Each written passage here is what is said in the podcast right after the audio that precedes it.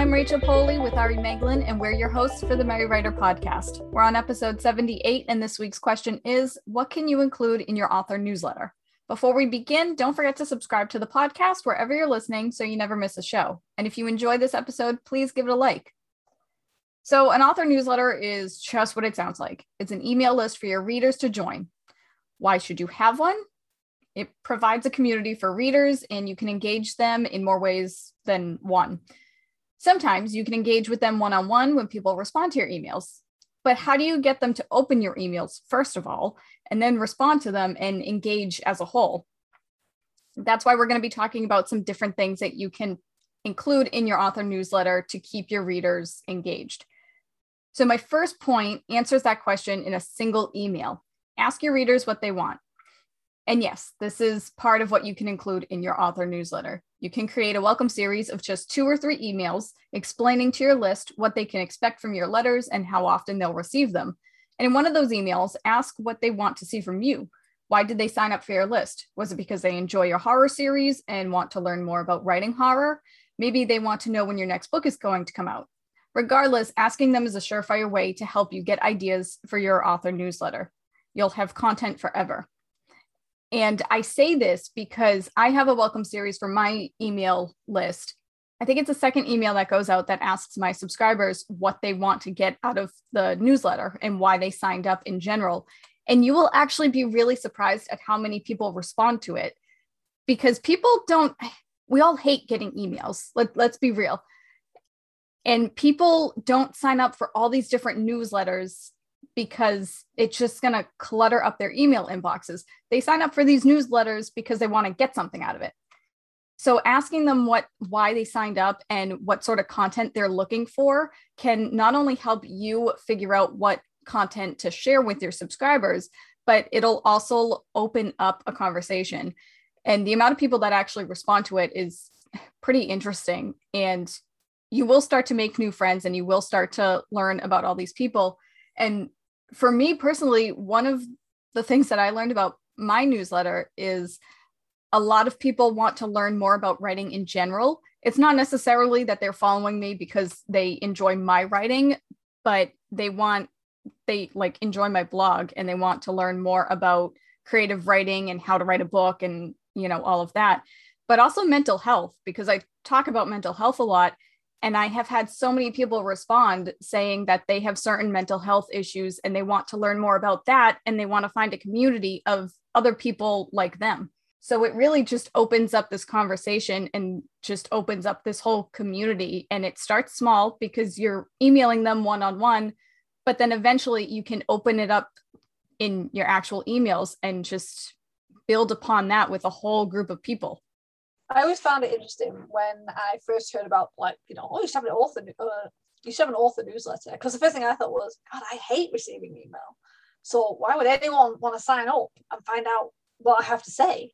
Because surely they're just like me and not wanting email. And yet at the same time I actually signed up to other people's newsletters and I get emails from that. So obviously we still do that sort of thing. And as you said in the end it's like a one-on-one connection. It's like people are willing to let you into their inbox.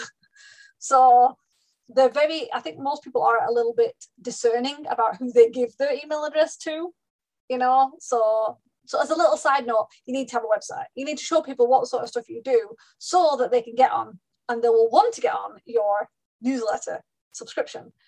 If you're just like, hey, follow me on my newsletter, it's like, why? What, what are you doing? I don't know anything about you. So definitely have a website. I know we talk about all the time, but it's always worth repeating. And yeah, so my point is it's really good for connections, and that's what you can add to it. Social media can be quite useful for writers, but let's be honest, in 240 characters, there's only so much you can share. And since most tweets only last 18 minutes, and if you're anything like me, you can't be bothered clicking that read more on the Facebook post. It's just me, I just can't be bothered, especially if you click it and then it opens up a mountain of text, and I'm just like, skip. So what you can do is you can give your subscribers real glimpses of you, the author, you, the person. We've said it before. We'll always say it again. We love, love, love, love, love, love repeating ourselves. You, the writer, are the brand, and people want to know about you. People want to know what's going on in your life. You know, not everything, but share some highs and lows of the writing journey. What hurdles have you overcome? As with everything, make sure you're authentic, be genuine. And obviously, it is online, so you never, ever, ever want to overshare.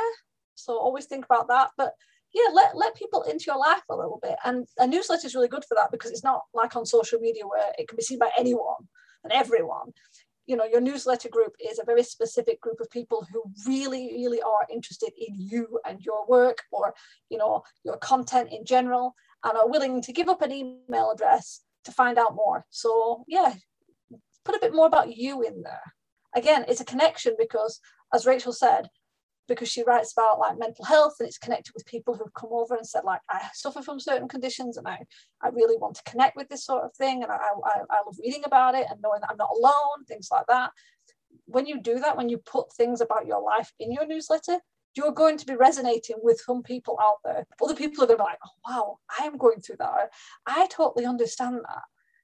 And it's lovely to get those emails from people directly coming back to you saying, oh my gosh, I'm exactly in the same place that you are thank you for talking about this. And it can be everything, anything. It could be about mental health. It could be about something, um, something tragic, like obviously like a death in the family or an illness. It could be something about a hurdle in writing, like going through writer's block for the billionth time.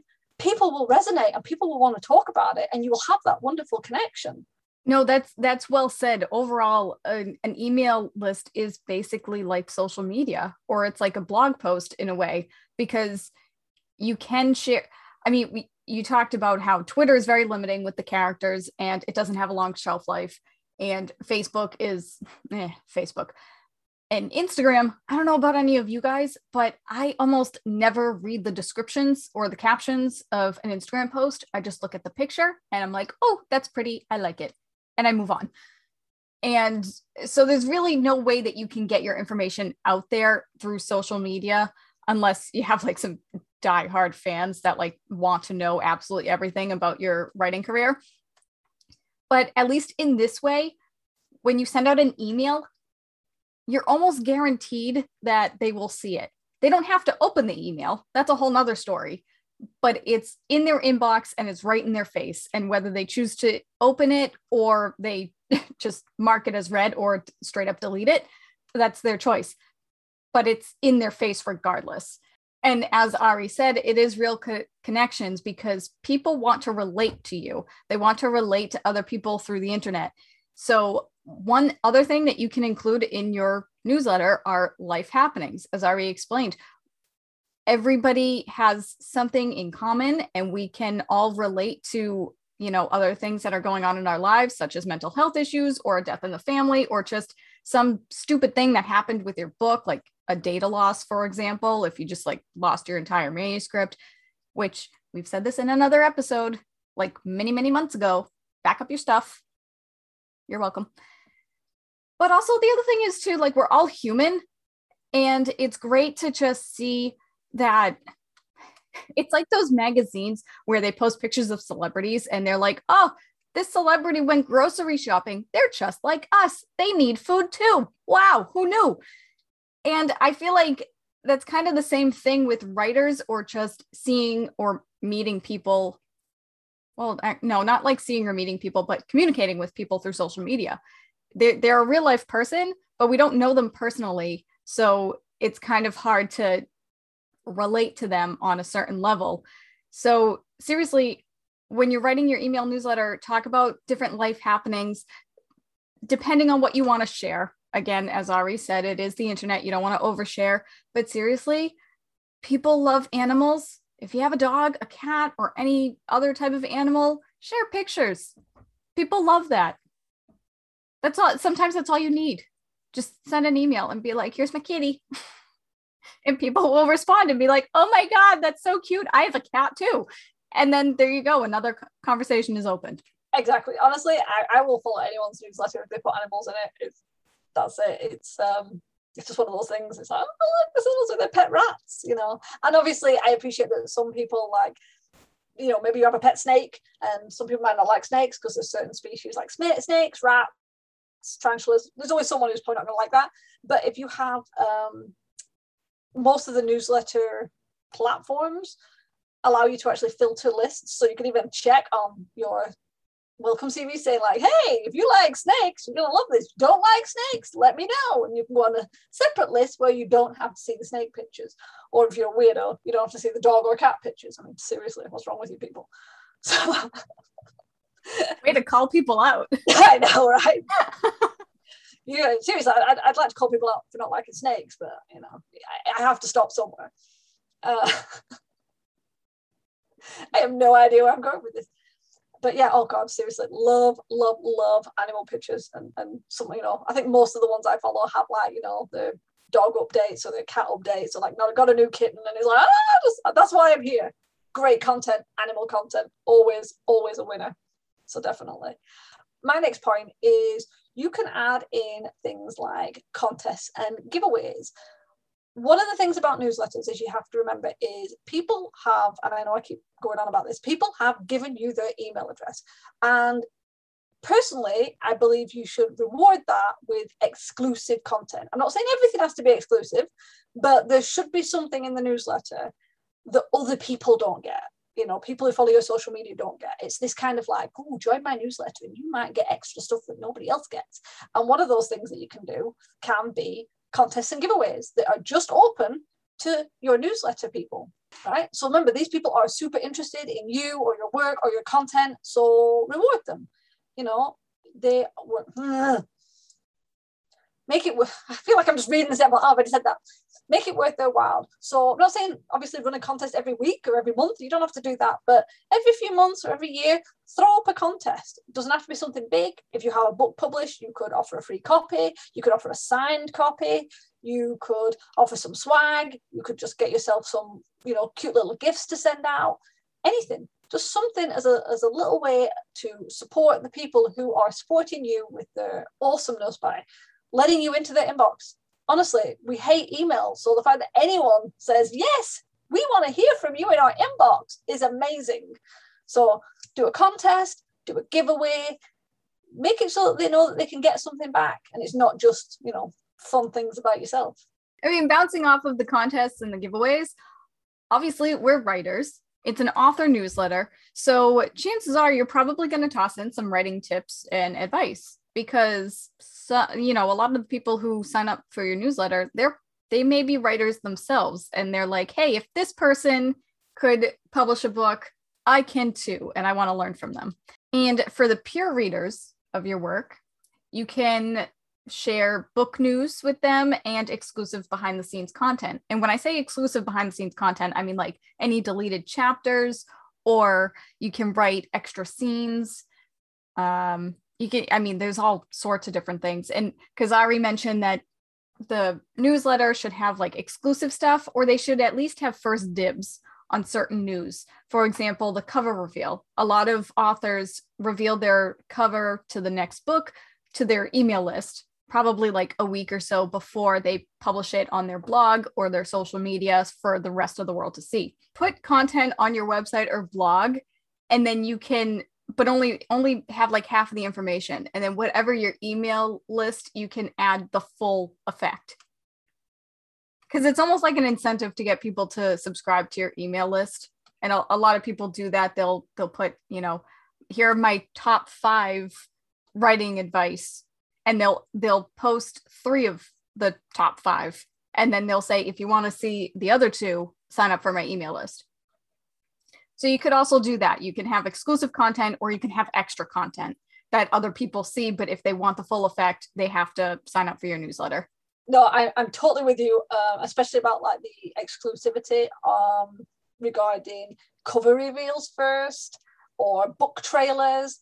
I've seen that with a few people who I'm following where we get to see that first. And I don't know why, but it really does make a difference when you're like, oh, we saw it nobody else knows.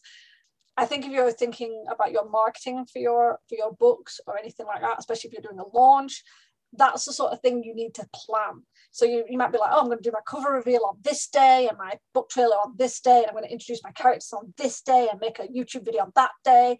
It's like, as well as that, once you've done that, you need then to go back to the calendar and go, right, when am I going to tell my newsletter people about that? Because they really should get that information first. That should be a kind of a this is your reward for following me and reading my newsletter. That's probably way longer than it should have been, especially if it's mine. It's a form of uh, support. Yeah. When people sub- subscribe to your newsletter, like they're supporting you and your work, essentially. Exactly. And it's free. Yay. It is free. And we put a lot of time and effort in, mostly. so yeah, having remember to send the email out. like three months without sending one, it was like, and it's like, oh, oh, I've gone longer.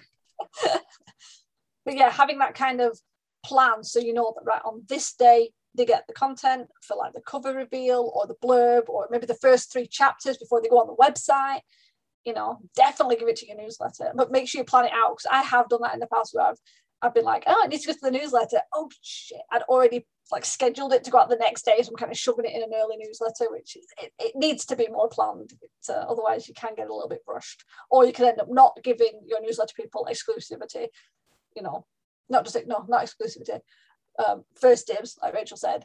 And then it kind of becomes like, why are they even on your newsletter if you're not going to be nice enough to give them first dibs on things? So yeah, definitely think that. And okay, my, my last point, which is uh, it's kind of a down from all the awesome stuff above. Um, obviously, most people who will follow you are probably people who are readers or writers. And remember, writers are readers as well. So, you know, whenever we talk about readers and writers, people always seem to think they're separate. And it's like writers are readers too. So um, book reviews, review other people's books, especially other indie authors. That's a really good way of supporting the writing community. Um, so if you've got um, a friend or even just a, a, writer that you don't know, but you've tried their book, or if their book's coming out, you can do a little, you know, review of it, or you could do a like, hey, such a body's book's coming out, go check it out. Links to them. You could do book recommendations. If you have a website, remember you need a website.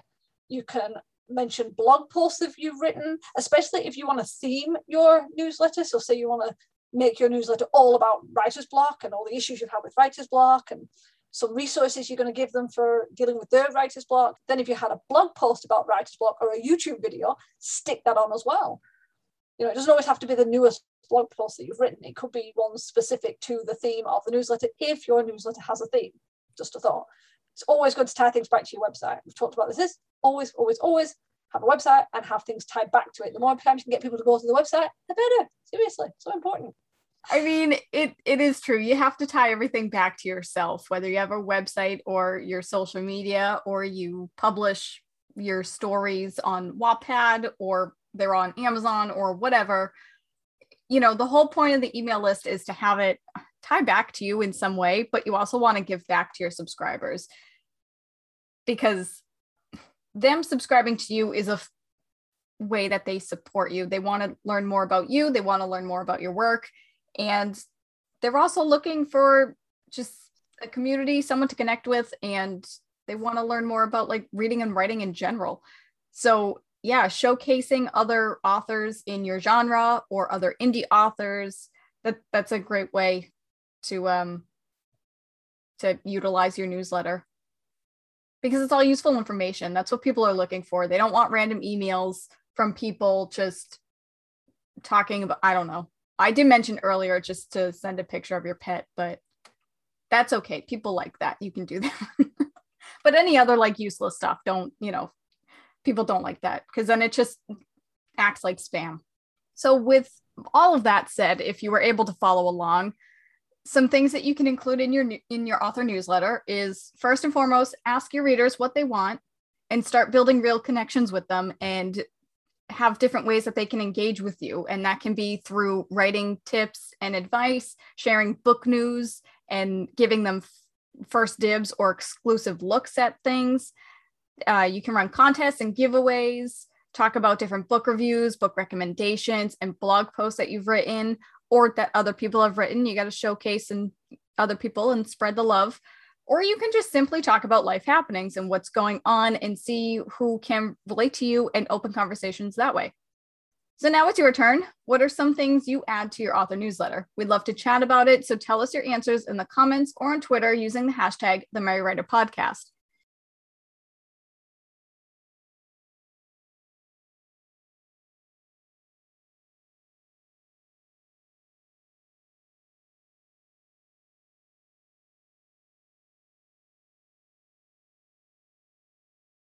And we hope you guys enjoyed this episode. And if you want to get some extra bonus content, you can check out our Patreon page at patreon.com forward slash the Merry Writer podcast.